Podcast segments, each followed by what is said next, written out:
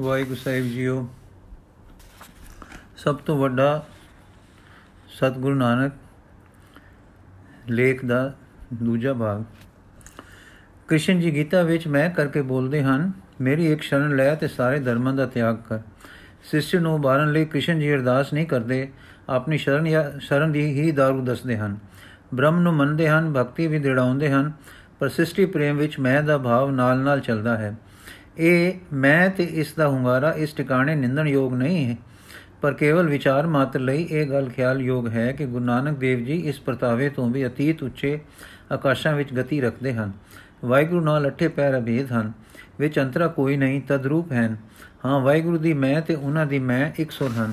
ਜੋ ਉਹਨਾਂ ਦੀ ਮੈਂ ਬੋਲੇ, ਤਾਂ ਅਨੰਤ ਦੀ ਤਾਰ ਬੋਲੇਗੀ। ਮੈਂ ਤੇ ਜੇ ਅਨੰਤ ਦੀ ਤਾਰ ਮੈਂ ਗੁੰਜੇਗੀ, ਤਾਂ ਗੁਰੂ ਨਾਨਕ ਦੀ ਮੈਂ ਬੋਲੇਗੀ। ਪਰ ਦੇਖੋ ਹਉ ਅਤੀਤਤਾ ਦਾ ਕਮਾਲ ਮਰਿਆਦਾ ਪੁਰਸ਼ੋਤਮਤਾ ਭਗਤੀ ਦਾ ਸਿਖਰ ਪ੍ਰੇਮ ਦਾ ਅਦਬ ਕਿ ਉਹਨਾਂ ਦੀ ਤਾਰ ਤੂੰ ਹੀ ਬੋਲਦੀ ਹੈ ਅਰਥਾਤ न रजक दस्त आकसे हमारा एक आस बसे अस्त एक दिगर कोई एक तू ही एक तू ही परंदे न गिरा हजर दरख्त आब आस कर देहंत सुई एक तू ही एक तू ही महला पहला नानक लीला लिखिया सोए मेट न सके कोए ਕਲਾ ਧਾਰੇ ਹੀਰੇ ਸੂਈ ਇੱਕ ਤੂੰ ਹੀ ਇੱਕ ਤੂੰ ਹੀ ਹਾਂ ਉਹਨਾਂ ਦੀ ਤਾਰ ਤੂੰ ਹੀ ਤੂੰ ਹੀ ਪਈ ਬੋਲਦੀ ਹੈ।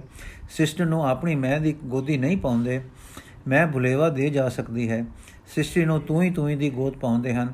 ਇਸ ਵਿੱਚ ਹੋਂ ਨਿਰਮੂਲ ਰਹਿੰਦੀ ਹੈ। ਵੇਖੋ ਜਦੋਂ ਜਗਤ ਦਾ ਦੁੱਖ ਦੇਖਦੇ ਹਨ, ਤਾਂ ਨਹੀਂ ਆਖਦੇ ਕਿ ਦਰਵਾਜ਼ਾ ਮੈਂ ਹੂੰ, ਇੱਕ ਮੇਰੀ ਸ਼ਰਨ ਪਕੜੋ। ਸਗੋਂ ਉਸ ਵਾਹਿਗੁਰੂ ਦੀ ਜੀ ਅੱਗੇ ਅਰਦਾਸ ਕਰਦੇ ਹਨ, ਕਹਿ ਨਾਨਕ ਜੀ ਵਾਲੇ ਜੀਆਂ ਜੈ ਭਾਵੇ ਤੇ ਰਾਖ ਤੂੰ ਹੀ। ਜਗਤ ਦੀ ਪੀੜਾ ਨੂੰ ਹਰਨਾ ਚਾਹੁੰਦੇ ਹਨ ਪੀੜਾ ਹਰਨ ਲਈ ਸਾਰੀ ਉਮਰ ਜਗਤ ਵਿੱਚ ਫਿਰੇ ਹਨ। ਜੇ ਕਰਤਾਰਪੁਰ ਆ ਕੇ ਟਿੱਕੇ ਹਨ ਤਾਂ ਪੀੜਾ ਹਰਨ ਦੀ ਹੀ ਚਿਕਸਾਲਾ ਟੋਰੀ ਹੈ। ਪਰ ਸਦਾ ਵਾਹਿਗੁਰੂ ਵਿੱਚ ਅਭੇਦ ਰਹਿਣ ਵਾਲੇ ਦਾਤਾ ਜੀ ਉਸੇ ਅਗੇ ਅਰਦਾਸ ਕਰਦੇ ਹਨ ਤੇ ਕਿਸ ਹੋਂ ਅਤੀਤਾ ਨਾਲ ਅਰਦਾਸ ਕਰਦੇ ਹਨ। ਜੈ ਭਾਵੇ ਤੇ ਰਾਖ ਤੂੰ ਹੀ। ਲਿਖਿਆ ਹੈ, ਆਪ ਨਾਰਾਇਣ ਕਲਾਧਾਰ ਜਗ ਮੈਂ ਪਰਵਰਿਓ। ਤੇ ਗੁਰੂ ਨਾਨਕ ਦੇਵ ਗੋਬਿੰਦ ਰੂਪ ਗੁਰੂ ਜੀ ਉਸ ਜੋਤੀ ਸਰੂਪ ਦੀ ਜੋਤੀ ਤੇ ਉਸ ਵਿੱਚ ਅਭੇਦ ਨਾਲ ਮਿਲੇ ਹੋਏ ਸੇ। ਉਹਨਾਂ ਦੀ ਅਰਦਾਸ ਕਰਨੀ ਤੇ ਮੈਂ ਦਾ ਆਵਾਜ਼ਾ ਨਾ ਦੇਣਾ। ਇਹ ਨਹੀਂ ਦੱਸਦਾ ਕਿ ਉਹ ਨੀਵੇਂ ਸੇ ਤੇ ਜਾਤ ਇਲਾਈ ਵਿੱਚ ਅਭੇਦ ਨਹੀਂ ਸੇ ਤੇ ਉਹ ਇਸ ਤਰ੍ਹਾਂ ਦਾ ਰੂਹਾਨੀ ਦਮ ਮਾਰ ਨਹੀਂ ਸਕਦੇ ਸੇ। ਨਹੀਂ, ਉਹਨਾਂ ਦਾ ਜੀਵਨ ਪੂਰਨ ਹੋ, ਅਤੀਤ ਜੀ, ਅਤੀਤ ਸੀ ਤੇ ਜਦ ਮਨ ਤੇ ਇੰਦਰੀਆਂ ਦੁਆਰਾ ਮੈਂ ਦਾ ਹੰਕਾਰਾ ਭਰਿਆ ਜਾਵੇ, ਤਾਂ ਹਉ ਮਲਕੜੇ ਹੀ ਨਾਲ ਟੁਰ ਰਲ ਜਾਂਦੀ ਹੈ। ਇਸ ਕਰਕੇ ਸਤਗੁਰ ਨੇ ਸਦਾ ਹਉ ਅਤੀਤ ਆਵਾਜ਼ਾ ਦਿੱਤਾ ਹੈ ਤੇ ਇਹ ਇਹੋ ਅਸੂਲ ਵਰਤਿਆ ਹੈ। ਤੁਝ ਤੇ ਬਾਹਰ ਕਿਛ ਨਾ ਹੋਏ, ਤੂੰ ਕਰ ਕਰ ਦੇਖੇ ਜਾਣੇ ਸੋਏ, ਕਿਆ ਕਹੀਏ ਕਿਛ ਕਹੀ ਨਾ ਜਾਏ, ਜੋ ਕੁਛ ਹੈ ਸਭ ਤੇਰੀ ਰਜਾਏ ਰਹਾ ਜੋ ਕੁਛ ਕਹਿਣਾ ਕਰਨਾ ਸੋ ਤੇਰੇ ਪਾਸ, ਕਿਸ ਆਗੇ ਕੀਚੇ ਅਰਦਾਸ ਆਕਣ ਸੁਨਣਾ ਤੇਰੀ ਬਾਣੀ, ਤੂੰ ਆਪੇ ਜਾਣੇ ਸਰਬ ਵਿਡਾਣੀ। ਕਰੇ ਕਰਾਏ ਜਾਣੇ ਆਪ, ਨਾਨਕ ਦੇਖੇ ਥਾ ਪੁਥਾਪ ਗੁਰੂ ਨਾਨਕ ਦੇਵ ਜੀ ਗੌਰੰਗ ਰਾਮਾਨੁਜ ਵੱਲਭਾਦੇ ਗੁਰੂ ਨਾਨਕ ਦੇਵ ਜੀ ਦਾ ਤੇ ਇਹਨਾਂ ਮਹਾਂਪੁਰਖਾਂ ਦਾ ਇਕੱਠਾ ਵਿਚਾਰ ਕਰਨ ਦੀ ਲੋੜ ਨਹੀਂ, ਕਿਉਂਕਿ ਇਹ ਸੱਜਣ ਆਪ ਤੇ ਇਹਨਾਂ ਦੇ ਉਪਾਸਕ ਇਹਨਾਂ ਨੂੰ ਸ੍ਰੀ ਰਾਮ ਜੀ ਰਾਮ ਕ੍ਰਿਸ਼ਨ ਜੀ ਦੇ ਭਗਤ ਮੰਨਦੇ ਹਨ, ਪਰ ਅਵਤਾਰ ਨਹੀਂ ਮੰਨਦੇ। ਅਸੀਂ ਇਹਨਾਂ ਦਾ ਜ਼ਿਕਰ ਇੱਥੇ ਇਸ ਵਾਸਤੇ ਕਰਦੇ ਹਾਂ, ਇੱਕ ਕਿ ਕਿ ਇੱਕ ਉਪਨਿਸ਼ ਉਪਨਿਸ਼ਦਾਂ ਦੇ ਸਮੇਂ ਤੋਂ ਬਾਅਦ ਦੇ ਤੇ ਬੁੱਧ ਧਰਮ ਤੇ ਗਿਰਾਓ ਤੱਕ ਹਿੰਦ ਦਾ ਧਰਮ ਸੱਚ ਪੁੱਛੋ ਤਾਂ ਇੱਕ ਨਿਰਾ ਸਦਾਚਾਰੀ ਧਰਮ ਸੀ। ਤੇ ਜਿਸ ਦਾ ਕਮਾਲ ਬੁੱਧ ਜੀ ਕਰ ਚੁੱਕੇ ਸੇ। ਮਗਰੋਂ ਹਿੰਦੂ ਧਰਮ ਵਿਸ਼ੇਸ਼ ਕਰਕੇ ਤਾਂਤਰਿਕ ਰੰਗਾਂ ਵਿੱਚ ਖੇਲਦਾ ਰਿਹਾ। ਕਿਤੇ ਸਾਖਤਕ ਤੇ ਕਿਤੇ ਸੇਵੀ, ਸ਼ੈਵੀ ਮਤ ਦੇ ਨਾਮ ਹੇਠ ਕਿਤੇ ਜੋਗੀਆਂ ਦੇ ਪ੍ਰਚਾਰ ਵਿੱਚ ਤੇ ਕਿਤੇ ਹੋਰਵੇਂ ਮਗਰੋਂ ਫੇਰ ਭਗਤ ਆਏ। ਇਹਨਾਂ ਭਗਤ ਮਹਾਂਪੁਰਖਾਂ ਨੇ ਭਗਤੀ ਦੀ ਰੰਗਣ ਦੇ ਕੇ ਮੌਜੂਦਾ ਹਿੰਦੂ ਧਰਮ ਬਣਾਇਆ ਹੈ। ਇਹਨਾਂ ਭਗਤਾਂ ਨੇ ਤਾਂਤਰਿਕ ਪਾਸਿਓਂ ਹੋੜਿਆ। ਹਠ ਜੋਗ ਵੱਲੋਂ ਵੀ ਰੁਖ ਪਲਟਾਇਆ। ਨਿਰੀ ਬੁੱਧੀ ਦੇ ਆਧਾਰ ਤੇ ਟੁਰਨ ਵਾਲੇ ਇੱਕ ਪੱਕੀ ਫਿਲਸਫੇ ਦੇ ਰੁਖ ਨੂੰ ਵਲਵਲੇ ਦੇ ਦੋ ਦੇਸ਼ ਨਾਲ ਝੁਕਾਇਆ। ਪ੍ਰੇਮ ਨੂੰ ਮੈਦਾਨ ਵਿੱਚ ਆਂਦਾ। ਪਰੰਤੂ ਇਹਨਾਂ ਦਾ ਅਤੇ ਇਹਨਾਂ ਦੇ ਵਧੇਕ ਸੁਤੰਤਰਾ ਵੱਲ ਪਰ ਗਏ, ਮਗਰੋਂ ਆਏ ਕਬੀਰ ਨਾਮਦੇਵ ਰਵਿਦਾਸ, ਪੀਪਾ, ਸੈਣ, ਸਦਨਾ, ਬੇਣੀ ਆਦ ਭਗਤਾਂ ਦਾ ਕੰਮ ਇਸ ਤਰ੍ਹਾਂ ਦਾ ਹੈ ਕਿ ਜਿਸ ਤਰ੍ਹਾਂ ਇਹਨਾਂ ਨੇ ਗੁਰੂ ਨਾਨਕ ਆਗਮ ਲਈ ਰਸਤਾ ਤਿਆਰ ਕੀਤਾ ਹੈ। ਊਚ ਨੀਚਤਾ ਦਾ ਖਿਆਲ ਇਹਨਾਂ ਭਗਤਾਂ ਨੇ ਘਟਾਇਆ, ਜੋ ਵਰਨਾਸ਼ਰਮ ਕੇ ਹਿੰਦੂ ਮਤ ਦੀ ਰੀੜ ਦੀ ਹੱਡੀ ਹੈ, ਇਹਨਾਂ ਨੇ ਕਮਜ਼ੋਰ ਕੀਤਾ। ਪਿਆਰ ਫੈਲਾਇਆ, ਭਗਤਾਂ ਨੇ ਹੀ ਦ્વੈਤ ਅਤੇ ਫਿਰ ਦ્વੈਤ ਅਦ્વੈਤ ਦੀ ਫਿਲਾਸਫੀ ਟੋਰੀ। ਸੰਖੇਪ ਮਾਤ ਇਹ ਕਹਿਣਾ ਇਹ ਕਿ ਕਹਿ ਦੇਣਾ ਕਾਫੀ ਹੈ ਕਿ ਇਹਨਾਂ ਸਜਣਾ ਨੇ ਇਖਲਾਕੀ ਦੁਨੀਆ ਵਿੱਚ ਰੂਹਾਨੀਅਤ ਦਾ ਬੀਜ ਪਾਇਆ ਔਰ ਬੁੱਧੀ ਨਾਲ ਵਲਵਲੇ ਨੂੰ ਰਲਾ ਕੇ ਉਚੇਰਾ ਰਾਹ ਖੋਲਿਆ। ਪਰ ਕਮਾਲ ਆ ਕੇ ਗੁਰਜੋਤੀ ਨੇ ਗੁਰੂ ਨਾਨਕ ਰੂਪ ਵਿੱਚ ਕੀਤਾ। ਇਸ ਪਹਿਲੂ ਵਿੱਚ ਗੁਰੂ ਨਾਨਕ ਦੇਵ ਜੀ ਦੀ ਰੂਹਾਨੀਅਤ ਦਾ ਕਮਾਲ ਅਸੀਂ ਕੁਝ ਦੱਸ ਆਏ ਹਾਂ ਔਰ ਕੁਝ ਮੁਹੰਮਦ ਜੀ ਵਿੱਚ ਦਰਸਾਵਾਂਗੇ। ਭਗਤਾਂ ਦੀ ਭਗਤੀ ਦੇ ਵਿੱਚ ਆਦਰਸ਼ ਸੀ। ਕ੍ਰਿਸ਼ਨ ਜੀ, ਸ਼੍ਰੀ ਰਾਮ ਜੀ ਦੀ ਸਗੁਣ ਮੂਰਤੀ ਸੀ ਔਰ ਉਪਾਸਨਾ ਬੁੱਧ ਪ੍ਰਸਤੀ ਤੋਂ ਸ਼ੁਰੂ ਹੁੰਦੀ ਸੀ। ਸ਼੍ਰੀ ਗੁਰੂ ਨਾਨਕ ਦੇਵ ਜੀ ਨੇ ਮੁੱਢ ਤੋਂ ਹੀ ਇੱਕ ਖਿਆਲ ਪੁਰਖ ਦੀ, ਇੱਕ ਅਕਾਲ ਪੁਰਖ ਦੀ ਉਪਾਸਨਾ ਦਿੜਾਈ ਔਰ ਮਹਾਂਪੁਰਖਾਂ ਦਾ ਦਰਜਾ ਵੱਖਰਾ ਦੱਸਿਆ, ਜੋ ਵਾਹਿਗੁਰੂ ਨਾਲ ਰੋਲਾ ਪਾਉਣ ਰੋਲਾ ਪਾਉਣ ਵਾਲਾ ਨਾ ਹੋਵੇ। ਹਾਂ ਜੀ, ਗੁਰੂ ਨਾਨਕ ਨੇ ਸੁੱਚੀ ਤੇ ਉੱਚੀ ਵਾਦਾਨੀਅਤ ਦਾ ਝੰਡਾ ਖੜਾ ਕੀਤਾ। ਬੁੱਧ ਪ੍ਰਸਤੀ ਨੂੰ ਗਰਾਉਣ ਵਾਲੀ ਤੇ ਆਮ ਵਰਤੋਂ ਵਿੱਚ ਨੀਵਾ ਅਸਰ ਪੈਦਾ ਕਰਨ ਵਾਲੀ ਕਰਨ ਹਾਰੀ ਦੇਖ ਕੇ ਉਸ ਤੇ ਹੋੜ ਦਿੱਤਾ। ਉਸ ਤੋਂ ਹੋੜ ਦਿੱਤਾ। ਉਸ ਦੀ ਜਗ੍ਹਾ ਸਤਸੰਗ ਜਿਉਂਦਾ ਜਾਗਦਾ, ਰੱਬੀ ਲਗਨ ਵਾਲਾ, ਕੀਰਤਨ ਦੇ ਹੁਲਾਰੇ ਵਾਲਾ, ਪ੍ਰੇਮ ਦੇ ਜੋਬਨਾ ਵਾਲਾ ਸਤਸੰਗ ਪੈਦਾ ਕਰ ਦਿੱਤਾ। ਕਰਤੇ ਤਪਾਂ ਤੇ ਤਮੋ ਗੁਣੀ ਹਟਾਂ ਦੀ ਥਾਂ ਵਾਹਿਗੁਰੂ ਦਾ ਕੀਰਤਨ ਬਖਸ਼ਿਆ। ਵਾਹਿਗੁਰੂ ਨਾਮ ਦੀ ਸਾਧਨਾ ਨਾਲ ਸਹਿਜ ਸਮਾਧ ਤੇ ਲਿਵ ਦਾ ਆਦਰਸ਼ ਕਾਇਮ ਕੀਤਾ। ਭਗਤ ਕੀਰਤਨ ਕਰਦੇ ਸਨ, ਪਰ ਉਹਨਾਂ ਦਾ ਕੀਰਤਨ ਸਾਈਂ ਅੱਗੇ ਨਾਚਾਂ ਸੰਯੁਕਤ ਸੀ। ਪਰ ਇਹ ਨਾਚ ਸੰਕੀਰਤਨ ਲੋਕਾਂ ਨੂੰ ਸੰਸਾਰੀ ਨਾਚਾਂ ਵਿੱਚ ਲੈ ਗਿਆ। ਗੁਰੂ ਨਾਨਕ ਦੇਵ ਜੀ ਨੇ ਉਂਗਲ ਖੜੀ ਕਰਕੇ ਮਨੇ ਕਰ ਦਿੱਤਾ। ਉਹਨਾਂ ਦੇ ਉਹਨਾਂ ਨੇ ਸਰੀਰ ਦਾ ਨਾਚ ਨੱਚਣ, ਕੁੱਦਣ ਮਨ ਕਾ ਚਾਹੋ ਦੱਸ ਕੇ ਮਨੇ ਕੀਤਾ, ਵੇਖੇ ਲੋਕ ਹਸੇ ਘਰ ਜਾਏ, ਰੋਟੀਆਂ ਕਾਰਨ ਪੂਰੇ ਤਾਲ, ਆਪ ਪਛਾੜਿਆ ਧਰਤੀ ਨਾਲ, ਗਾਵਨ ਗੋਪੀਆਂ, ਗਾਵਨ ਕਾਨ, ਗਾਵਨ ਸੀਤਾ ਰਾਜੇ ਰਾਮ, ਵਾਲੇ ਗਿਰਾਉ, ਵੱਲ ਲੈ ਗਏ ਕੀਰਤਨ ਨੂੰ, ਉਡ ਉਡ ਰਾਵਾ ਝਾਟੇ ਪਾਏ ਕਹਿ ਕੇ ਮਨੇ ਕਰਕੇ ਫਰਮਾਇਆ, ਨਾਨਕ ਜਿਨ ਮਨ ਭਾਉ ਤਿਨਾ ਮਨ ਭਾਉ ਇਸੇ ਤਰ੍ਹਾਂ ਸਭ ਤੋਂ ਵੱਡੀ ਗੱਲ ਜੋ ਸ੍ਰੀ ਗੋਰੰਗ ਗੋਰੰਗ ਵੱਲਭ ਰਾਮਾਨੁਜ ਰਾਮਾਨੰਦ ਤੋਂ ਤੇ ਹੋਰ ਭਗਤਾਂ ਦੀ ਦੂਰ ਕੀਤੀ, ਸਰੀਰਕ ਸੰਨਿਆਸ ਦੀ ਸੀ ਸ੍ਰੀ ਗੁਰੂ ਨਾਨਕ ਦੇਵ ਜੀ ਨੇ ਗ੍ਰਸਤੀ ਰਹਿਣਾ ਗ੍ਰਸਤ ਵਿੱਚ ਫਰਜ਼ ਅਦਾ ਕਰਨੇ ਖਟਣਾ ਗਾਲਣਾ ਫਿਰ ਦੇਣਾ ਦੇ ਕੇ ਭਲਾ ਮਨਾਉਣਾ ਗ੍ਰਸਤ ਵਿੱਚ ਰਹਿਣਾ ਪਰ ਲੰਪਟ ਨਾ ਹੋਣਾ ਮਨ ਦੀ ਲਗਨ ਹਰ ਘੜੀ ਬਿਆੰਤ ਵੱਲ ਰੱਖਣੀ ਇਹ ਮਤ ਦਿੱਤੀ ਇਸੇ ਕਰਕੇ ਗੁਰੂ ਨਾਨਕ ਦੇਵ ਜੀ ਦੇ ਪੈਦਾ ਕੀਤੇ ਰੱਬੀ ਬੰਦਿਆਂ ਦੀ ਇੱਕ ਜਿਉਂਦੀ ਕੌਮ ਬਣ ਗਈ ਜਿਨ੍ਹਾਂ ਦੇ ਗ੍ਰਸਤ اخلاق ਰੂਹਾਨੀਅਤ ਵੀਰਤਾ ਤੇ ਸਾਰੇ ਫਰਜ਼ਾਂ ਦੀ ਕੀਰਤੀ ਜਗਤ ਵਿੱਚ ਫੈਲ ਗਈ ਗੁਰੂ ਨਾਨਕ ਨੇ ਗ੍ਰਸਤ ਸੰਨਿਆਸ ਦਾ ਅਮਲੀ ਤਰੀਕਾ ਇਹ ਦੱਸਿਆ ਕਿ ਪਦਾਰਥ ਛੱਡ ਕੇ ਜੰਗਲ ਨਾ ਜਾਓ, ਵਿੱਚੇ ਰਹੋ, ਪਦਾਰਥ ਦੇ ਦਾਤੇ ਨਾਲ ਜੁੜੇ ਰਹੋ ਤੇ ਉਸ ਦਾ ਸਦਾ ਸ਼ੁਕਰ ਕਰੋ। ਇਹ ਸ਼ੁਕਰ ਦੀ ਬਿਰਤੀ ਵਿੱਚ ਅਸਲੀ ਸੰਨਿਆਸ ਹੈ। ਤਿਆਗ ਸੂਰਤ ਦਾ ਹੋਵੇ, ਸੂਰਤ ਦੀਆਂ ਪਕੜਾਂ ਛੁੱਟ ਜਾਣ ਤਾਂ ਸੰਨਿਆਸ ਅੰਦਰ ਆ ਵਸਿਆ। ਜੇ ਸਰੀਰਕ ਤਿਆਗ ਕਰਨਾ ਚਾਹੋ ਤਾਂ ਸਰੀਰ ਦਾ ਤਿਆਗ ਦਾਨ ਵਿੱਚ ਸਮਝੋ। ਅਰਥਾਤ ਜੋ ਕੁਝ ਤੁਸੀਂ ਕਿਰਤ ਨਾਲ ਕਮਾਉਂਦੇ ਹੋ, ਵੰਡ ਚੱਕੋ ਧਨ ਛੱਡਣਾ ਚਾਹੋ ਤਾਂ ਛੱਡੋ, ਪਰ ਜਗਤ ਪੀੜਾ ਹਰਨ ਵਿੱਚ ਉਸ ਨੂੰ ਸਫਲਾ ਕਰੋ। ਇੱਥੇ ਵੀ ਕਮਾਲ ਹੈ ਦਾਤਾ ਜੀ ਦਾ। ਦਾਨ ਦੇਣਾ ਤਾਂ ਸਭ ਨੇ ਸ਼ੁਭ ਕਰਮ ਦੱਸਿਆ ਹੈ। ਪਰ ਗੁਰੂ ਨਾਨਕ ਦੇਵ ਜੀ ਨੇ ਕਿਰਤ ਕਰਕੇ ਕਮਾਉਣਾ ਤੇ ਫਿਰ ਦੇਣਾ, ਇਸ ਨੂੰ ਸਾਈਂ ਪਛਾਣਨ ਦੇ ਸਾਧਨਾਂ ਵਿੱਚੋਂ ਇੱਕ ਸਾਧਨ ਦੱਸਿਆ ਹੈ। ਕਾਲ ਖਾਏ ਕਿ ਛੱਥੋਂ ਦੇ, ਨਾਨਕ ਰਾਹ ਪਛਾਣੇ ਸੀ। ਗੁਰੂ ਨਾਨਕ ਨੇ ਗ੍ਰਸਥ ਵਿੱਚ ਰੂਹਾਨੀ ਕਮਾਲ, ਅਨੰਤ ਵਿੱਚ ਲਗਾਤਾਰ ਮਨ ਦੇ ਲਗਾਓ ਨੂੰ ਆਪ ਕਰਕੇ ਦਿਖਾਇਆ। ਸ਼੍ਰੀ ਪਾਵਨ ਲੈਣਾ ਜੀ ਵਿੱਚ ਪਾ ਕੇ ਉਹਨਾਂ ਵਿੱਚ ਕਮਾਲ ਕਰਕੇ ਦਿਖਾਇਆ। ਪਿੱਛੇ ਰਹੇ ਭਾਈ ਬੁੱਢਾ ਜੀ, ਭਾਈ ਲਾਲੋ ਜੀ, ਆਦ ਸਿੱਖਾਂ ਵਿੱਚ ਰੋਹ ਜਾਰੀ ਕਰਕੇ ਤੇ ਸਦੀਵੀ ਰੋਹ ਜਾਰੀ ਕਰਕੇ ਦਿਖਾ ਦਿੱਤੀ। ਇਧਰ ਇਹ ਕਲਿਆਣ ਮਾਰਗ ਟੁਰਿਆ, ਉਧਰ ਇਹਨਾਂ ਹੀ ਬੰਦਿਆਂ ਦੀ ਇੱਕ ਜਿਉਂਦੀ ਜਾਗਦੀ ਸਬਲ ਕੌਮ ਬਣ ਗਈ। ਭਗਤਾਂ ਦੇ ਨਾਮ, ਸੇਵਾ ਤੇ ਸੰਪਰਦਾਵਾਂ ਤਾਂ ਹਨ, ਪਰ ਉਹ ਕੌਮਾਂ ਨਹੀਂ ਬਣੀਆਂ। ਪਰ ਗੁਰੂ ਸਾਹਿਬ ਦੇ ਮੁਕੰਮਲ ਪ੍ਰਚਾਰ ਦਾ ਫਲ ਇੱਕ ਨਿਹਾਇਤ ਬਜ਼ੁਰਗ ਕੌਮ ਨੂੰ ਬਣਾ ਦੇਣ ਵਿੱਚ ਸਫਲ ਹੋਇਆ। ਇਹ ਗੱਲ ਪਛਮੀ ਲੇਖਕਾਂ ਨੇ ਵੀ ਨੇ ਮੰਨੀ ਹੈ ਤੇ ਦਰਸਾਈ ਹੈ। ਯਥਾ ਕਨਿੰਗਮ ਲਿਖਦਾ ਹੈ, ਰਾਮਾਨੰਦ ਤੇ ਗੋਰਖ ਨੇ ਮਜ਼ਹਬਾਂ ਦੀ ਸਮਾਨਤਾ ਦਾ ਪ੍ਰਚਾਰ ਕੀਤਾ। ਚੈਤਨਿਆ ਨੇ ਇਹੋ ਜਾਤ ਪਾਤ ਮਿਟਾਉਣ ਵਾਲਾ ਨਿਸ਼ਚਾ ਦੁਰਾਇਆ ਕਬੀਰ ਨੇ ਆਮ ਜਨਤਾ ਨੂੰ ਉਸ ਦੀ ਆਪਣੀ ਬੋਲੀ ਵਿੱਚ ਸਬੂਤ ਦੇ ਦੇ ਕੇ ਮੂਰਤੀ ਪੂਜਾ ਹਟਾਈ। ਵਲਭ ਜੀ ਨੇ ਸਿਖਾਇਆ ਕਿ ਸਧਾਰਨ ਸੰਸਾਰਕ ਡਿਊਟੀਆਂ ਦੇ ਨਾਲ ਹੀ ਸੰਪੂਰਨ ਭਗਤੀ ਪ੍ਰਾਪਤ ਹੋ ਸਕਦੀ ਹੈ, ਪਰ ਇਹ ਭਲੇ ਤੇ ਦਾਨੇ ਪੁਰਖ ਪ੍ਰਤੀਤ ਦਿੰਦਾ ਹੈ ਕਿ ਜ਼ਿੰਦਗੀ ਦੀ ਅਸਾਰਤਾ ਤੇ ਇੰਨੇ ਮੁਤਾਸਰ ਹੋਏ ਹੋਏ ਸਨ ਕਿ ਉਹਨਾਂ ਨੇ ਇਸ ਨਿਸ਼ਚੈ ਕਰ ਲਿਆ ਸੀ ਕਿ ਮਨੁੱਖ ਦੀ ਭਾਈਚਾਰਕ ਹਾਲਤ ਦਾ ਸੁਧਾਰ ਇੱਕ ਨੀਵਾ ਖਿਆਲ ਹੈ। ਇਹਨਾਂ ਦੀ ਵੱਡੀ ਸੇਧ ਪੁਜਾਰੀਆਂ ਤੋਂ ਜਾਂ ਬੁੱਤ ਪ੍ਰਸਤਾਂ ਦੀ ਸਥੂਲਤਾ ਤੋਂ ਸਿਦਕ ਕੋਲੋਂ ਛੁਟਕਾਣਾ ਦਿਵਾਣਾ ਸੀ। ਇਹਨਾਂ ਨੇ ਸੰਤੋਖੀ ਤੇ ਤਿਆਗੀਆਂ ਦੀਆਂ ਨੇਕ ਪੰਡਲੀ ਮੰਡਲੀਆਂ ਬਣਾਈਆਂ ਅਤੇ ਪ੍ਰਲੋਕ ਦੇ ਸੁੱਖਾਂ ਦੇ ਖਿਆਲਾਂ ਵਿੱਚ ਆਪਣਾ ਆਪ ਸਾਰਾ ਲਗਾ ਦਿੱਤਾ। ਪਰ ਇਹ ਉਹ ਨਹੀਂ ਕਰ ਸਕੇ ਕਿ ਆਪਣੇ ਮਗਨ ਲੱਗਣ ਵਾਲਿਆਂ ਨੂੰ ਭਾਈਚਾਰਕ ਤੇ ਮਜਬੀ ਗੱਲਾਂ ਤੋਂ ਜੋ ਗਿਰਾਵਟ ਵਾਲੀਆਂ ਸਨ, ਛੁਟਕਾਰਾ ਦਿਵਾ ਦੇਣ। ਤਾਂ ਕਿ ਸਦੀਆਂ ਦੀ ਸੜਾਂ ਤੋਂ ਛੁਟਕਾਰਾ ਪਾ ਕੇ ਇੱਕ ਨਵੀਂ ਕੌਮ ਉੱਠ ਖੜੀ ਹੋਵੇ। ਸਗੋਂ ਉਹਨਾਂ ਨੇ ਫਿਰਕੇ ਬੰਦੀਆਂ ਮੁਕੰਮਲ ਕੀਤੀਆਂ, ਬਜਾਏ ਇਸ ਦੇ ਕਿ ਕੌਮੀਅਤ ਦੇ ਉਹ ਬੀਜ ਬੀਜਦੇ ਉਹਨਾਂ ਦੇ ਫਿਰਕੇ ਹੁਣ ਤੱਕ ਉਸੇ ਹਾਲਤ ਵਿੱਚ ਹਨ, ਜਿਵੇਂ ਕਿ ਉਹ ਛੋੜ ਗਏ ਸਨ। ਪਰ ਇਹ ਗੱਲ ਗੁਰੂ ਨਾਨਕ ਲਈ ਹੀ ਮਖਸੂਸ ਰੱਖੀ ਰਹੀ ਕਿ ਗੁਸਦਾਰ ਦੇ ਸੱਚੇ ਅਸੂਲਾਂ ਨੂੰ ਠੀਕ ਤਰ੍ਹਾਂ ਪਛਾਣਨ ਤੇ ਆਪ ਨੇ ਉਹ ਵਿਸ਼ਾਲ ਨੀਹਾਂ ਰੱਖੀਆਂ, ਜਿਨ੍ਹਾਂ ਕਰਕੇ ਉਹਨਾਂ ਦੇ ਜਾਨਸ਼ੀਨ ਗੁਰੂ ਗੋਬਿੰਦ ਸਿੰਘ ਜੀ ਨੇ ਆਪਣੇ ਦੇਸ਼ ਵਾਸੀਆਂ ਦੇ ਮਨ ਇੱਕ ਨਵੀਨ ਕੌਮੀਅਤ ਨਾਲ ਪ੍ਰਜਵਲਿਤ ਕਰ ਦਿੱਤੇ ਅਤੇ ਇਸ ਮਸਲੇ ਨੂੰ ਅਸਲੀ ਜਾਮਾ ਪਹਿਨਾ ਦਿੱਤਾ ਕਿ ਛੋਟੇ ਤੋਂ ਛੋਟਾ, ਵੱਡੇ ਤੋਂ ਵੱਡਾ, ਵੱਡੇ ਤੋਂ ਵੱਡੇ ਦੇ ਬਰਾਬਰ ਹੈ ਅਤੇ ਇਹ ਬਰਾਬਰੀ ਨਵੇਂ, ਜਿਵੇਂ ਨਸਲ ਵਿੱਚ, ਤਿਵੇਂ ਈਮਾਨ ਵਿੱਚ ਹੈ, ਜਿਵੇਂ ਮਜਬੀ ਉਮੀਦਾਂ ਵਿੱਚ, ਤਿਵੇਂ ਰਾਜਨੀਤਿਕ ਹੱਕਾਂ ਵਿੱਚ ਇੱਕੋ ਜਿਹੀ ਹੈ।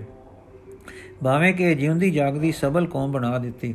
ਗੁਰੂ ਨਾਨਕ ਦੇਵ ਤੇ ਵੈਦਿਕ ઋષਿ ਜੈਦੇਵ ਤੋਂ ਪਹਿਲੇ ਜਾਂ ਇਉਂ ਕਹੋ ਕਿ 5ਵੀਂ ਸਦੀ ਤੋਂ ਪਹਿਲੇ ਪਹਿਲੇ ਹਿੰਦੁਸਤਾਨ ਦੇ ਯਾਗਵਲਕ ਵਰਗੇ ਮਹਾਪੁਰਖਾਂ ਦਾ ਕਮਾਲ ਅਤੇ ਛਿਆ ਸ਼ਾਸਤਰਾਂ ਗੀਤਾਂ ਦਾ ਕਮਾਲ ਇੱਕ ਬੁੱਧੀ ਮੰਡਲ ਦਾ ਕਮਾਲ ਹੈ ਇਹਨਾਂ ਤੋਂ ਉਪਜੇ اخلاقی ਫਲਸਫੇ ਦਾ ਕਮਾਲ ਬੁੱਧ ਜੀ ਦੇ ਜੀਵਨ ਵਿੱਚ ਹੋ ਗਿਆ ਯੋਗ ਵਿੱਚ ਅਸੀਂ ਸਰੀਰਕ ਅੰਗਾਂ ਦੀਆਂ ਕਿਰਿਆਵਾਂ ਪਰ ਵਿਸਿਕਾਰ ਦੇ ਨਾਲ ਰੂਹਾਨੀ ਰੰਗ ਵੇਖਦੇ ਹਾਂ ਪਰ ਭਗਤੀ ਨੂੰ ਸਰਸਰੀ ਤੌਰ ਤੇ ਲੱਗਦੇ ਹੱਥ ਵਰਣਨ ਕੀਤਾ ਦੇਖਦੇ ਹਾਂ ਕਮਾਲ ਨਹੀਂ ਵੇਖਦੇ ਪਰੰਤੂ ਵੈਦਿਕ ਰਿਸ਼ੀਆਂ ਵਿੱਚ ਜੋ ਇਹਨਾਂ ਤੋਂ ਕਈ ਹਜ਼ਾਰ ਵਰਸ ਪਹਿਲੇ ਹੋਏ ਅਸੀਂ ਇੱਕ ਹੋਰ ਸੁੰਦਰਤਾ ਵੇਖਦੇ ਹਾਂ ਜਦੋਂ ਅਜੇ ਫਿਲਸਫੇ ਵਾਲੀ ਛਾਣ-ਬੀਣ ਵਾਲੇ ਤ੍ਰਿਖੇ ਮਗਜ਼ ਨਹੀਂ ਸਨ ਆਏ ਜਦੋਂ ਅਸੀਂ ਅੱਗੇ ਮਗਜ਼ اخلاقی ਤੇ ਦਾਰਸ਼ਨਿਕ ਬਾਰੀਕੀਆਂ ਵਿੱਚ ਨਹੀਂ ਸਨ ਗਏ ਜਦੋਂ ਅੰਤਰਬਿਤੀ ਯੋਗ ਦੇ ਕ੍ਰਿਸ਼ਮੇ ਮਾਲੂਮ ਨਹੀਂ ਸੇ ਹੋਏ ਤੇ ਜਦੋਂ ਲਗਭਗ ਸਾਰਾ ਸੰਸਾਰ ਬੁੱਤ ਪ੍ਰਸਤੀ ਦਰਖਤ ਪ੍ਰਸਤੀ ਰੂਹਾਂ ਦੀ ਪ੍ਰਸਤਤ ਪ੍ਰਸਤਸ ਵਿੱਚ ਭੈ ਤੇ ਭਰਮ ਹੇਠ ਗਰਸਿਆ ਪਿਆ ਸੀ ਉਦੋਂ ਸਿੱਧਾ ਸਾਦਾ ਗ੍ਰਸਤੀ ਬੇਛਲ ਬਹਾਦਰ ਆਰੀਆ ਸਮਾਜ ਆਰੀਅਸ ਆਦਮੀ ਪੰਜਾਬ ਦੇ ਦਰਿਆਵਾਂ ਦੇ ਕੰਢੇ ਦੁੱਧ ਪੀ ਕੇ ਖੀਵਾ ਹੋ ਰਿਹਾ ਹੈ। ਉਸ ਵੇਲੇ ਉਸ ਦਾ ਮਜ਼ਬੂਤ ਸਰੀਰ ਤੇ ਨਵਾਂ ਨਿਰੋਆ ਦਿਲ ਸੂਰ ਦੇ ਪ੍ਰਕਾਸ਼ ਨੂੰ ਵੇਖ ਕੇ ਸਿਫਤ ਸਲਾਹ ਵਿੱਚ ਆਉਂਦਾ ਹੈ। ਚੰਨ ਨੂੰ ਦੇਖ ਕੇ ਗੀਤ ਗਾ ਉੱਠਦਾ ਹੈ। ਵਾਯੂ ਤੇ ਅਗਨੀ ਦੇ ਕ੍ਰਿਸ਼ਮੇ ਤੱਕ ਸਾਮਨ ਰਚਦਾ ਹੈ। ਗੱਲ ਕੀ ਕੁਦਰਤ ਦੇ ਚਮਤਕਾਰ ਵਿੱਚ ਅਚਰਜ ਪੈਦਾ ਕਰਦੇ ਹਨ ਔਰ ਉਹ ਇਹਨਾਂ ਦੀ ਸਿਫਤ ਸਲਾਹ ਕਰਦਾ ਤੇ ਕਿਸੇ ਸਵਾਦ ਵਿੱਚ ਜਾਂਦਾ ਹੈ। ਇਸ ਨੂੰ ਅਜੇ ਸ਼ੰਕਰ ਤੇ ਆਤਮਾ ਅਰ ਉਪਨਿਸ਼ਦਾਂ ਦੇ ਬ੍ਰਹਮ ਦਾ ਪਤਾ ਨਹੀਂ, ਪਰ ਦ੍ਰਿਸ਼ਮਾਨ ਦੇ ਨਿਸ਼ਕਾਰ ਤੋਂ ਅਤੇ ਕੁਦਰਤੀ ਸੁੰਦਰਤਾ ਦੇ ਚਮਤਕਾਰੇ ਤੋਂ ਇਹ ਕਿਸੇ ਵਿਸਮਾਦੀ ਕਿਸਮ ਦੇ ਰਸ ਵਿੱਚ ਆ ਕੇ ਝੂਮਦਾ ਤੇ ਵੇਦਕ ਗੀਤ ਬਣਾਉਂਦਾ ਹੈ। ਇਸ ਨੂੰ ਆਬਜੈਕਟਿਵ ਯੋਗ ਦ੍ਰਿਸ਼ਮਾਨ ਤੋਂ ਯੋਗ ਮਿਲਦਾ ਹੈ। ਆਪਣੀ ਲੋੜ ਵੇਲੇ ਇਹ ਚਮਤਕਾਰ ਦੇ ਪਿੱਛੇ ਜਾਤ ਮਾਰਨ ਲੱਗ ਪੈਂਦਾ ਹੈ। ਅਗੇ ਅਗੇ ਦੇ ਅਗ ਦੇ ਮਗਰ ਅਗਨੀ ਦੇਵਤਾ, ਬਦਲਾ ਮੀਆਂ ਦੇ ਮਗਰ ਇੰਦਰ ਦੇਵਤਾ ਤੇ ਸਰਸਤੀ ਨਦੀ ਦੇ ਮਗਰ ਬਾਚ ਦੇਵੀ ਦੇ ਸੁਪਨੇ ਲੈਣ ਲੱਗ ਪੈਂਦਾ ਹੈ ਤੇ ਫਿਰ ਉਹਨਾਂ ਅੱਗੇ ਅਰਦਾਸਾਂ ਕਰਦਾ ਹੈ, ਮਾਨੋ ਕੁਦਰਤੀ ਜਲਵਿਆਂ ਦੇ ਮਗਰ ਇਸ ਨੂੰ ਕੁਝ ਭਰਮ ਪੈਂਦਾ ਹੈ ਕਿ ਕੋਈ ਹੋਰ ਲੁਕੀ ਤਾਕਤ ਹੈ। ਭਾਵੇਂ ਉਸ ਤਾਕਤ ਨੂੰ ਇੱਕ ਵਾਹਦ ਨਹੀਂ ਸਮਝਦਾ ਤੇ ਹਰ ਇੱਕ ਦੇ ਮਗਰ ਵੱਖਰੀ ਤਾਕਤ ਆਪਣੇ ਤੋਂ ਬਲਵਾਨ ਪਰ ਆਪਣੇ ਵਰਗੀ ਸਰੀਰਕ ਭਾਵਾਂ ਵਾਲੀ ਸ਼ਕਤੀ ਅਨੁਮਾਨਦਾ ਹੈ। ਪਰ ਇਉਂ ਇਸ ਦੀ ਸਨੇ ਸਨੇ ਅਨੰਤ ਵੱਲ ਬੋਲੀ ਬੋਲੀ ਬੋਲੀ ਜਾਕੀ ਪੈ ਰਹੀ ਹੈ। ਔਰ ਫਿਰ ਦੇਖੋ, ਇਹ ਇਥੋਂ ਤੱਕ ਚਲੀ ਗਈ ਹੈ ਕਿ ਇੱਕ ਦੇ ਖਿਆਲ ਵੀ ਆਉਣ ਲੱਗ ਪਏ। ਹਨ ਤੇ ਵਿਆਪਕਤਾ ਦੇ ਸੁਪਨੇ ਵੀ ਆ ਰਹੇ ਹਨ। ਇਥੋਂ ਤਾਈ ਕਿ ਵੇਦਾਂ ਦੇ ਸਮੇਂ ਦੀਆਂ ਨੇਫਲ ਬੋਲੀਆਂ, ਸੱਚੀਆਂ ਤੇ ਬਨਾਵਟੀ ਧਰਮਾਂ ਤੇ ਝੂਠੀਆਂ ਲਾਜਾਂ ਤੋਂ ਉੱਚੀਆਂ ਕੁੜੀਆਂ ਵੀ ਪੰਜਾਬ ਦੇ ਵਿਚਾਂ ਹੇਠ ਗਿੱਧੇ ਪਾਉਂਦੀਆਂ ਤੇ ਉਸ ਅਨੰਦ ਨੂੰ ਸੁਗੰਧੀ ਰੂਪ ਕਹਿਣ ਲੱਗ ਪਈਆਂ ਹਨ। ਇਹ ਸੁਗੰਧੀ ਰੂਪ ਤ੍ਰੈ ਕਾਲ ਦਰਸੀ, ਸਾਡੇ ਪੱਤੀਆਂ ਨੂੰ ਜਾਣਨ ਵਾਲੇ, ਸਾਡੇ ਯੋਗ ਵਰ ਨੂੰ ਮਿਲਾ ਦੇ। ਪੰਜਾਬ ਦੇ ਪੁਰਾਣੇ ਪੰਜਾਬੀ ਸਾਡੇ ਵੱਡੇ ਜਿਨ੍ਹਾਂ ਨੇ ਇਸੇ ਪਿਆਰੀ ਧਰਤੀ ਵਿੱਚ ਕੁਦਰਤ ਦੇ ਚਮਤਕਾਰਾਂ ਤੋਂ ਰਸ ਜਾਂ ਸਤਕਾਰ ਵਾਲੇ ਭੈ ਵਿੱਚ ਆ ਕੇ ਉਹਨਾਂ ਚਮਤਕਾਰਾਂ ਦੇ ਹੀ ਗੀਤ ਗਾਵੇ ਨਿੰਦਣ ਯੋਗ ਨਹੀਂ ਹਨ। ਸਗੋਂ ਇਸ ਕਰਕੇ ਸਤਕਾਰ ਯੋਗ ਹਨ ਕਿ ਉਹਨਾਂ ਪਰ ਕੁਦਰਤ ਦਾ ਚਮਤਕਾਰ ਅਚਰਿਤਤਾ ਤੇ ਸਲਾਹਤ ਦਾ ਅਸਰ ਪੈਦਾ ਕਰਦਾ ਸੀ ਤੇ ਉਹ ਕਿਸੇ ਅਚਰਜ ਵਿੱਚ ਤੇ ਵਿਸ਼ਮਾਦ ਦੀ ਕਿਸਮ ਦੇ ਕਿਸੇ ਰਸ ਵਿੱਚ ਜਾਂਦੇ ਸਨ। ਇਹ ਇੱਕ ਮੁਤਾਲਿਆ ਦਾ ਕੰਮ ਹੈ ਕਿ ਉਹ ਦ੍ਰਿਸ਼ਟਮਾਨੀ ਚਮਤਕਾਰ ਤੋਂ ਉਪਨਿਖਤਾਂ ਤੇ ਬ੍ਰਹਮ ਦੀਆਂ, ਬ੍ਰਹਮ ਅਤੇ ਧਾਰਨਾ, ਧਿਆਨ, ਸਮਾਧੀ ਦੇ ਦਿਸ਼ਟਾ ਦੇ ਯੋਗ ਤੱਕ ਅਪੜੇ। ਕਿਉਂਕਿ ਇਹਨਾਂ ਮਹਾਪੁਰਖਾਂ ਪਰ ਜੋ ਇਸ ਸਮੇਂ ਹੋਏ ਬਹੁਤ ਮਾਨ ਕੀਤਾ ਜਾਂਦਾ ਹੈ ਤੇ ਸਾਡੇ ਉੱਪਰ ਕਹੇ ਗੁਣਾ ਕਰਕੇ ਤੇ ਸਾਡੇ ਵੱਡੇ ਹੋਣ ਕਰਕੇ ਉਹ ਹੈਨ ਵੀ ਇਸ ਰੋਸ਼ਨੀ ਵਿੱਚ ਸਨਮਾਨਯੋਗ। ਪਰ ਅਸੀਂ ਆਪ ਨੂੰ ਦੱਸਦੇ ਹਾਂ ਕਿ ਇਸ ਪਾਸੇ ਵੀ ਗੁਰੂ ਨਾਨਕ ਦੇਵ ਜੀ ਕਮਾਲ ਤੇ ਖੜੇ ਹਨ। ਦਿਸ਼ਮਾਨ ਕੁਦਰਤੀ ਚਮਕਾਰਾਂ ਤੇ ਸੁੰਦਰਤਾਈਆਂ ਕਿਉਂ ਜੋ ਰਸ ਪੈਦਾ ਹੁੰਦਾ ਹੈ, ਉਸ ਦਾ ਵੀ ਗੁਰੂ ਨਾਨਕ ਦੇਵ ਜੀ ਵਿੱਚ ਕਮਾਲ ਹੈ।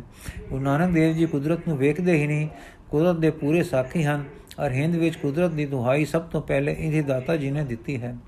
ਕੁਦਰਤ ਦਿਸੈ ਕੁਦਰਤ ਸੁਣੀ ਹੈ, ਕੁਦਰਤ ਬਹੁਤ ਸੁਖਸਾਰ, ਕੁਦਰਤ ਪਾਤਾਲੀਆਂ ਆਕਾਸੀ ਕੁਦਰਤ ਸਰਬ ਆਕਾਰ, ਕੁਦਰਤ ਵੇਦ, ਪੁਰਾਣ ਕਤੇ ਮਾ ਕੁਦਰਤ ਸਰਬ ਵਿਚਾਰ, ਕੁਦਰਤ ਖਾਣਾ, ਪੀਣਾ, ਪਹਿਨਣ, ਕੁਦਰਤ ਸਰਬ ਪਿਆਰ, ਕੁਦਰਤ ਜਾਤੀ ਜਿੰਸੀ ਰੰਗੀ, ਕੁਦਰਤ ਜੀ, ਜਹਾਨ, ਕੁਦਰਤ ਨੇਕੀਆਂ, ਕੁਦਰਤ ਬਦੀਆਂ ਕੁਦਰਤ ਮਹਾਨ ਅਭਿਮਾਨ, ਕੁਦਰਤ ਪਾਉਣ ਪਾਣੀ, ਬਸੰਤਰ, ਕੁਦਰਤ ਧਰਤੀ ਖਾ ਸਭ ਤੇਰੀ ਕੁਦਰਤ ਤੂੰ ਕਾਦਰ ਕਰਤਾ ਪਾਕੀ ਨਾ ਹੀ ਪਾਕ ਨਾਨਕ, ਮੈਂ ਅੰਦਰ ਵੇਖੇ ਵਰਤੇ ਤਾ ਕੋ ਤਾਕ। ਕੁਦਰਤ ਦੇ ਸਮਾਨਤ ਸੁੰਦਰਤਾ ਤੋਂ ਝਲਕਾ ਵਜਦਾ ਹੈ, ਜਿਸ ਤੋਂ ਅਚਰਜ ਤੇ ਸਲਾਉਣ ਦਾ ਭਾਵ ਪੈਦਾ ਹੁੰਦਾ ਹੈ, ਤੇ ਜੇ ਸੁਭਾਗ ਹੋਣ ਤਾਂ ਵਿਸਮਾਦ ਵਿੱਚ ਲੈ ਜਾਂਦਾ ਹੈ। ਸ੍ਰੀ ਗੁਰੂ ਨਾਨਕ ਦੇਵ ਜੀ ਉਸ ਦਾ ਇਉਂ ਜ਼ਿਕਰ ਕਰਦੇ ਹਨ, ਵਿਸਮਾਦ ਨਾਦ, ਵਿਸਮਾਦ ਵੇਦ, ਵਿਸਮਾਦ ਜੀ, ਵਿਸਮਾਦ ਭੇਦ ਵਿਸਨਾਦ, ਵਿਸਮਾਦ ਰੂਪ, ਵਿਸਮਾਦ ਰੰਗ। ਵਿਸਮਾਦ ਨਾਗੇ ਫਿਰ ਜਨ ਵਿਸਮਾਦ, ਪੌਣ ਵਿਸਮਾਦ, ਪਾਣੀ ਵਿਸਮਾਦ, ਅਗਨੀ ਖੇੜੇ ਵਿਡਾਣੀ। ਵਿਸਮਾਦ ਧਰਤੀ ਵਿਸਮਾਦ ਕਾਣੀ ਵਿਸਮਾਦ ਸਾਧ ਲਗੈ ਪ੍ਰਾਣੀ, ਵਿਸਮਾਦ ਸੰਜੋਗ, ਵਿਸਮਾਦ ਵਿਜੋਗ। ਵਿਸਮਾਦ ਭੁਖ ਵਿਸਮਾਦ ਭੋਗ ਵਿਸਮਾਦ ਸਿਰਤ ਵਿਸਮਾਦ ਸਲਾ ਵਿਸਮਾਦ ਉਜੜ, ਵਿਸਮਾਦ ਰਾ ਵਿਸਮਾਦ ਨੇੜੇ, ਵਿਸਮਾਦ ਦੂਰ, ਵਿਸਮਾਦ ਵੇਖੈ ਹਦਰਾ ਹਦੂਰ ਵੇਖ ਵਿਡਾਣ ਰਿਹਾ, ਵਿਸਮਾਦ ਨਾਨਕ ਬੂਝਣ ਪੂਰੇ ਭਾਗ। ਹਾਂ ਜੀ, ਗੁਰੂ ਨਾਨਕ ਦੇਵ ਜੀ ਨੂੰ ਕੁਦਰਤ ਦੇ ਪ੍ਰਕਾਸ਼ ਤੇ ਇਸ ਦੇ ਅਚਰਜ ਵਿੱਚ ਇਸ ਦੇ ਅਚਰਜ ਰੰਗ ਅਚਰਜ ਵਿੱਚ ਲੈ ਜਾਂਦੇ ਹਨ, ਜਿਨ੍ਹਾਂ ਨੂੰ ਵੇਖ ਕੇ ਆਪ ਵਿਡਾਣ ਹੋ ਕੇ ਵਿਸਮਾਦ ਮਗਨ ਹੋ ਜਾਂਦੇ ਹਨ।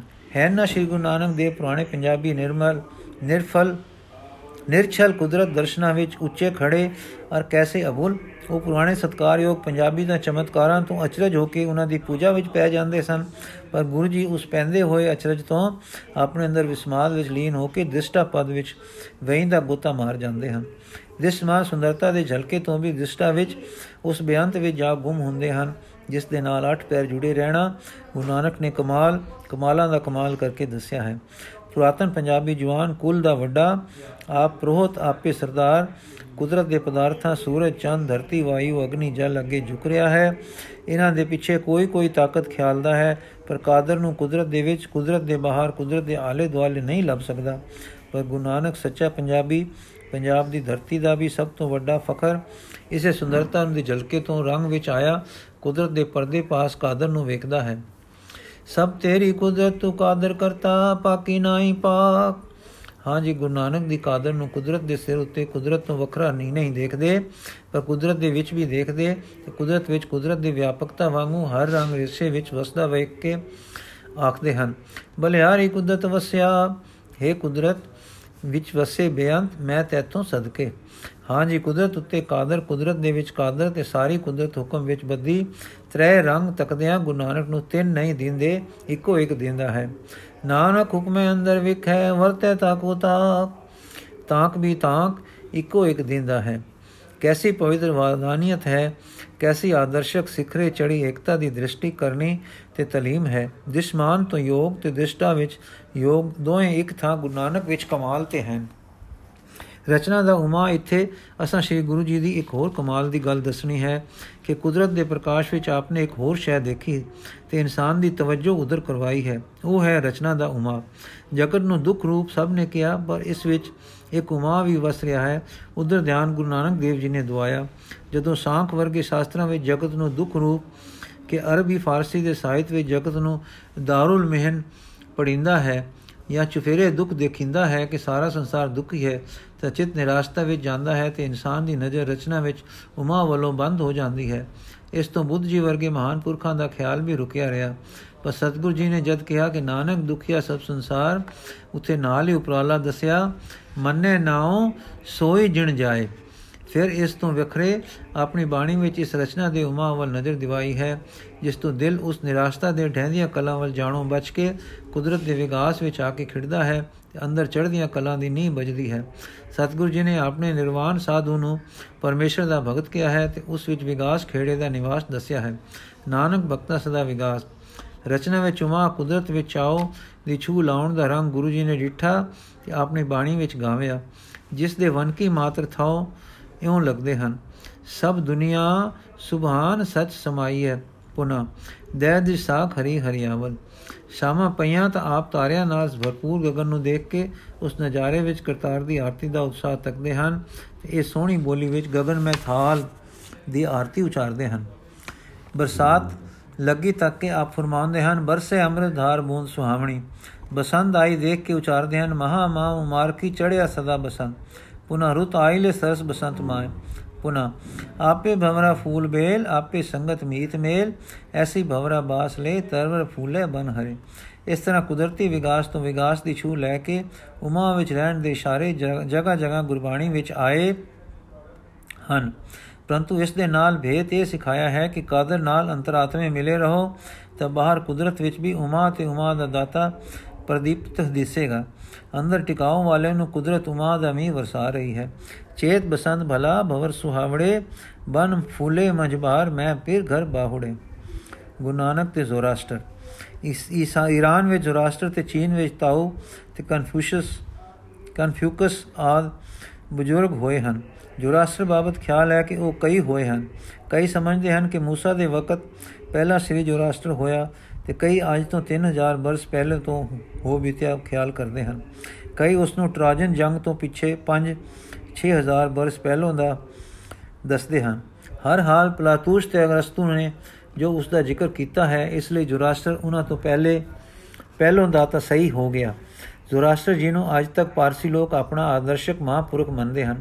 ਇਹਨਾਂ ਦੀ ਲਿਖੀ ਜਾਂ ਸੰਕਲਪ ਕੀਤੀ ਧਰਮ ਪੁਸਤਕ ਜੈਨਦ ਅਵਸਥਾ ਹੈ, ਜਿਸ ਤੋਂ ਪਤਾ ਚੱਲਦਾ ਹੈ ਕਿ ਜ਼ੋਰਾਸਟਰ ਜੀ ਇੱਕ ਐਸੀ ਤਾਕਤ ਨੂੰ ਸਦਾ ਤੋਂ ਕਾਇਮ ਮੰਨਦੇ ਹਨ, ਜਿਸ ਨੂੰ ਉਹ ਜਰੂਆਨਾ ਆਕਾਰਨਾ ਆਖਦੇ ਹਨ, ਜਿਸ ਦਾ ਅਰਥ ਹੈ ਬਿਹਦ ਕਾਲ।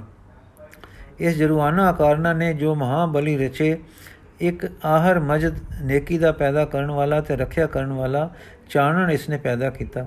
ਦੂਸਰਾ, ਆਹਰ ਮਨ ਬਦੀ ਦਾ ਪੈਦਾ ਕਰਨ ਵਾਲਾ ਇਸਨੇ ਹਨੇਰਾ ਪੈਦਾ ਕੀਤਾ। ਜੁਰਾਸਟਰ ਦੇ ਮਤ ਵਿੱਚ ਅਗ ਦੀ ਪੂਜਾ ਸ਼ਾਮਲ ਹੈ। ਸ਼ਾਇਦ ਆਹਰ ਮਜਦ ਦੇ ਪ੍ਰਕਾਸ਼ ਕਰਤਾ ਹੋਣ ਕਰਕੇ ਇਹ ਪ੍ਰਕਾਸ਼ ਦਾ ਦੇਵਤਾ ਪੂਜਿਆ ਜਾਂਦਾ ਹੈ। ਪਰੰਤੂ ਖੋਜ ਇਹ ਦੱਸਦੀ ਹੈ ਕਿ ਜ਼ੋਰਾਸਟਰ ਦਾ ਅਗਨੀ ਪੂਜਾ ਮਤ ਨਹੀਂ, ਤੁਰਾਨੀਆਂ ਵਿੱਚੋਂ ਮਾਗੀ ਦੇ ਜ਼ਰੀਏ ਅਗਨੀ ਪੂਜਾ ਇਹਨਾਂ ਵਿੱਚ ਆਈ ਤੇ ਇਹਨਾਂ ਦੇ ਮਤ ਦਾ ਹਿੱਸਾ ਬਣ ਗਈ। ਇਹ ਵੀ ਅੱਜਕੱਲ ਹਿੰਦ ਵਿੱਚ ਕਦੇ-ਕਦੇ ਕਿਹਾ ਜਾਂਦਾ ਹੈ ਕਿ ਬਿਆਸ ਜੀ ਜੋ ਰਾਸ਼ਟਰ ਨੂੰ ਮਿਲੇ ਸੇ ਤੇ ਸਮਝਾਇਆ ਸੀ ਕਿ ਆਪ ਜਰੂਆਨਾ ਆਕਾਰਨਾ ਦੀ ਉਪਾਸਨਾ ਫੈਲਾਓ ਤੇ ਆਰਮਨ ਦਾ ਮਸਲਾ ਕਿ ਉਹ ਵੀ ਇੱਕ ਵਜੂਦ ਹੈ, ਨਾ ਫੈਲਾਓ। ਪਰ ਉਹਨਾਂ ਨਹੀਂ ਸੀ ਮੰਨਿਆ। ਪਰ ਇਹ ਦਾਵਾ ਅਜੇ ਸਬੂਤ ਤਲਬ ਹੈ। ਇਹ ਮਤ ਦਾ ਅਸਲੀ ਫ਼ਰਕ ਵਾਲਾ ਖਿਆਲ, ਇਹ ਆਹਰਮਨ ਦਾ ਖਿਆਲ ਹੈ ਜੋ ਮਗਰੋਂ ਯਹੂਦੀਆਂ ਵਿੱਚ ਗਿਆ ਤੇ ਉਹਨਾਂ ਤੋਂ ਈਸਾਈਆਂ ਤੇ ਮੁਸਲਮਾਨਾਂ ਨੇ ਲਿਆ, ਜਿਨ੍ਹਾਂ ਨੇ ਆਹਰਮਨ ਦਾ ਨਾਮ ਅਜਰੀਲ ਤੇ ਸ਼ੈਤਾਨ ਵੀ ਧਰਿਆ ਹੈ। ਸ਼੍ਰੀ ਗੁਰੂ ਨਾਨਕ ਦੇਵ ਜੀ ਨੇ ਬਦੀ ਇੱਕ ਪ੍ਰੇਰਕ ਲੁਭਾਉਣ ਵਾਲੀ ਅਜਮਾਇਸ਼ ਤਮੰਨੀ ਹੈ, ਪਰ ਖੁਦਾ ਦਾ ਸ਼ਰੀਕ ਸ਼ਰੀਕ ਸ਼ੈਤਾਨ ਬਦੀ ਦਾ ਮਾਲਕ ਨਹੀਂ ਮੰਨਿਆ ਔਰ ਆਪਣੇ ਨਫਸ ਨੂੰ ਜਾਂ ਆਪਣੀ ਭੁੱਲ ਨੂੰ ਬਦੀ ਦਾ ਕਾਰਨ ਦੱਸਿਆ ਹੈ। ਸ਼ੈਤਾਨ ਦੇ ਖਿਆਲ ਵਾਂਗੂ ਹਿੰਦੀਆਂ ਨੇ ਕਲਯੁਗ ਨੂੰ ਵਜੂਦ ਵਾਲਾ ਮੰਨਿਆ ਹੈ। ਇਸ ਬਦੀ ਦੇ ਵਜੂਦ ਨੂੰ ਗੁਰੂ ਜੀ ਵਜੂਦ ਵਾਲਾ ਨਹੀਂ ਮੰਨਦੇ ਤੇ ਕਹਿੰਦੇ ਹਨ ਕਿ ਉਹ ਧਰਤੀ ਹੈ, ਉਹ ਚੰਦ ਤੇ ਤਾਰੇ ਹਨ। ਉਹ ਧਰਤੀ ਹੈ, ਉਹ ਚੰਦ ਤੇ ਤਾਰੇ ਹਨ। ਕਲਯੁਗ ਕਿਸੇ ਦੇਸ਼ ਤੀਰਥ ਟਿਕਾਣੇ ਆਇਆ ਨਹੀਂ, ਡਿੱਠਾ ਗਿਆ। ਕਿਤੇ ਕੋਠਾ ਪਾ ਕੇ ਨਹੀਂ ਬੈਠਾ ਹੋਇਆ। ਫਿਰ ਕਹਿੰਦੇ ਹਨ ਆਖ ਗੁਲਾਮ ਕਲ ਆਖੀ ਹੈ, ਮਨੁੱਖ ਦੇ ਗੁਣਾ ਰੂਪੀ ਕਲਯੁਗ ਆਇਆ ਹੈ।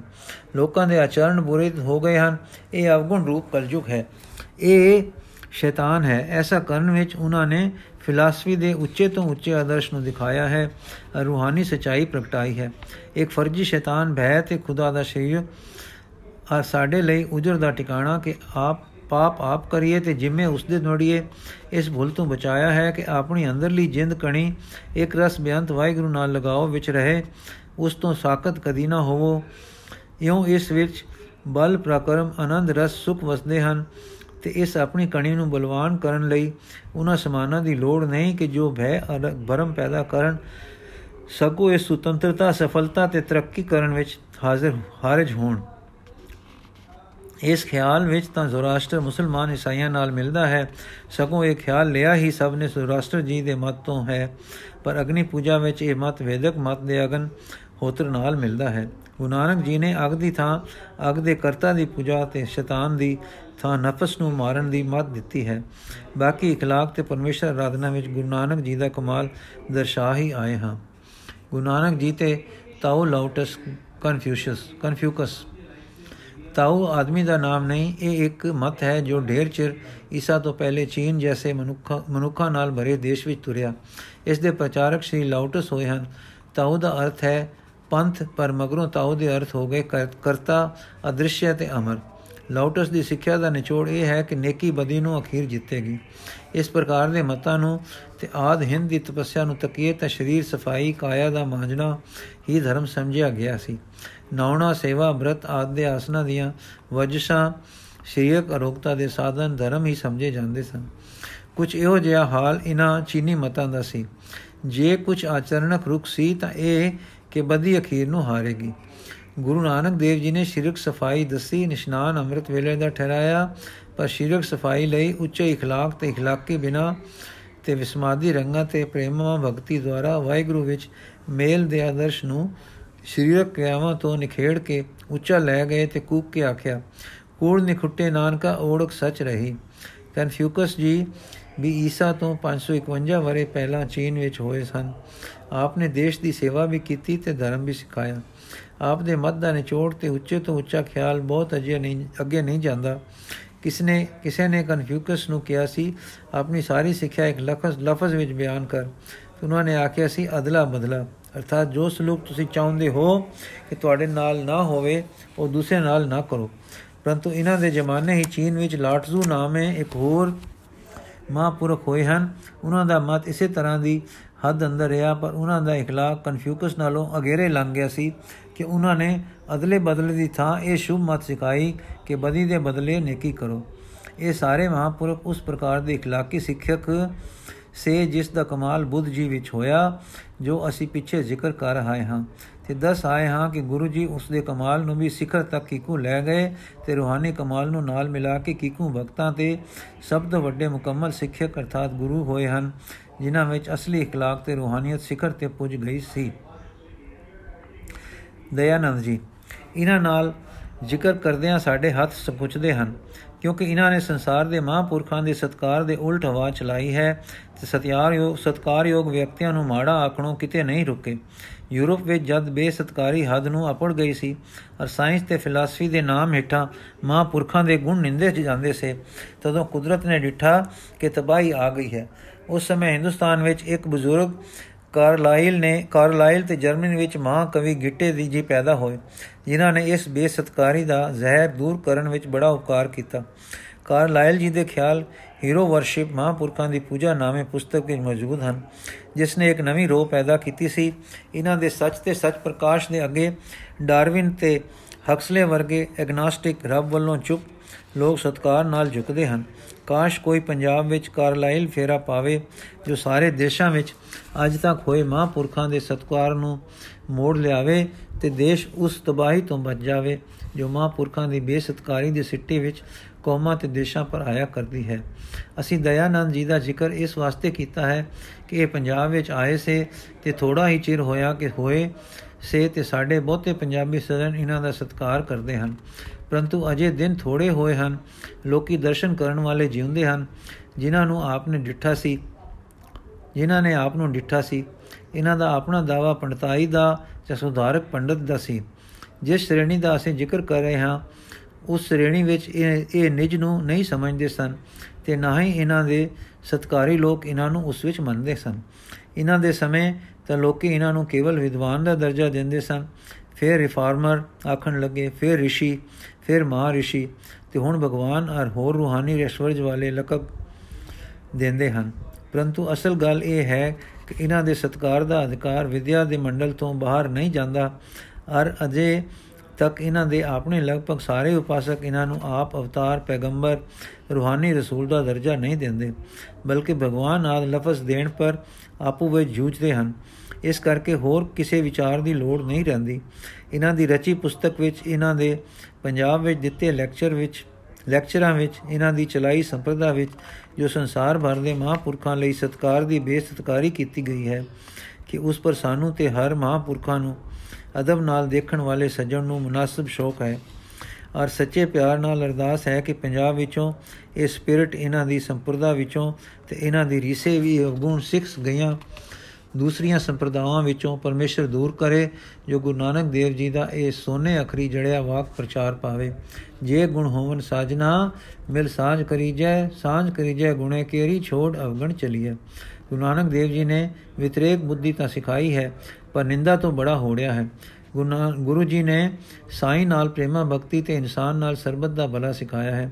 ਜਿੱਥੋਂ ਤੱਕ ਵਿਚਾਰ ਕੀਤੀ ਹੈ, ਗੁਰੂ ਨਾਨਕ ਦੇਵ ਜੀ ਸਭ ਤੋਂ ਪਹਿਲੇ ਮਹਾਂਪੁਰਖ ਹੋਏ ਹਨ, ਜਿਨ੍ਹਾਂ ਨੇ ਜਗਤ ਨੂੰ ਸਿਖਾਇਆ ਕਿ ਮਜਬ ਤੋਂ ਮਜਬੀ ਦਸਬ ਦੂਰ ਕਰਕੇ ਮਜਬਾਂ ਦੀ ਵਿਚਾਰ ਕਰੋ ਤੇ ਮਤ ਦਿੱਤੀ ਕਿ ਹਰ ਮਜਬ ਨੂੰ ਉਹਨਾਂ ਦੇ, ਉਸ ਦੇ ਨੁਕਤਾ ਨਿਗਾਹ ਤੋਂ ਵੇਖੋ ਤੇ ਉਸ ਦੀਆਂ ਖੂਬੀਆਂ ਵੀ ਤੱਕੋ ਕਿ ਉਸ ਦੇ ਪੈਰੋਕਾਰਾਂ ਤੇ, ਪੈਰੋਕਾਰਾਂ ਨੂੰ ਉਸ ਦੇ ਆਦਰਸ਼ ਪਰ ਅਮਲ ਕਰਨ ਦੀ ਤਕੜੀ ਨਾਲ ਤੋਲੋ।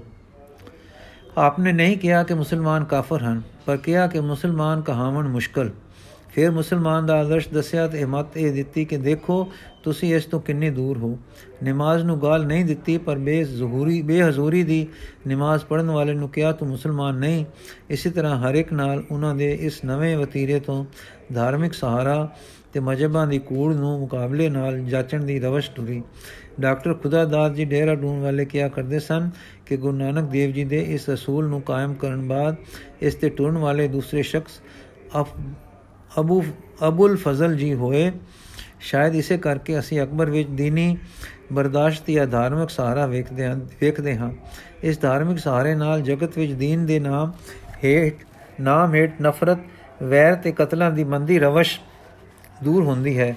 ਇਸੇ ਕਰਕੇ ਇਤਿਹਾਸ ਖੋਜੀ ਤੇ ਇਤਰ ਮਤਾਂ ਵਾਲੇ ਗੁਰੂ ਨਾਨਕ ਦੇਵ ਜੀ ਨੂੰ ਸੁਲਹਿ ਦਾ ਪੈਗੰਬਰ ਪ੍ਰੋਫਿਟ ਆਫ ਪੀਸ ਕਿਹਾ ਕਰਦੇ ਹਨ। ਵਾਹਿਗੁਰੂ ਜੀ ਕਾ ਖਾਲਸਾ, ਵਾਹਿਗੁਰੂ ਜੀ ਕੀ ਫਤਿਹ।